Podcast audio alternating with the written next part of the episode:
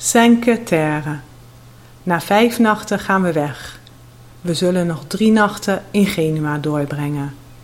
We kijken op de kaart en zien dat het beroemde beschermde gebied Cinque Terre tussen ons en Genua in ligt. We besluiten dus om een dorpje te bezoeken.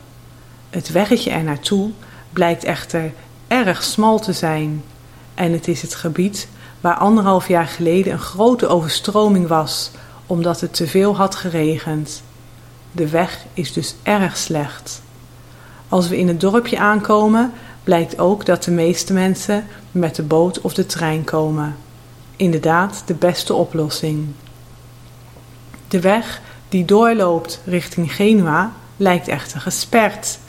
En als we het aan de parkeerwachters vragen, wijzen ze ons terug richting Spezia. Dat lijkt ons niet zo fijn. Een heel uur de verkeerde richting oprijden. Later, als we onze lunch oppeuzelen, zien we het politiebureau liggen en besluit ik het toch maar even te vragen. De politieagent is heel vriendelijk. Ja, je kunt er door, het is rijdbaar. Het is dus erg smal en soms met grote kuilen, maar we komen bovenaan. Er staat nog een andere toerist boven bij het bord te kijken of ze moeten omkeren of doorrijden. In Genua rijden we wonderbaarlijk in één keer goed en kunnen direct de garage van het hotel inrijden. Het hotel is heerlijk luxe. Mijn man had een goede prijs kunnen krijgen door van tevoren een familiekamer op internet te boeken.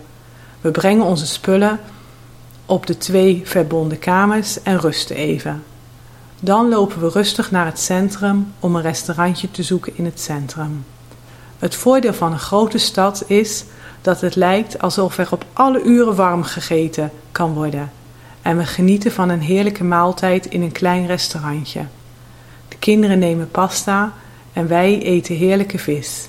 En na een lekker toetje en een kopje koffie gaan we vermoeid terug naar het hotel.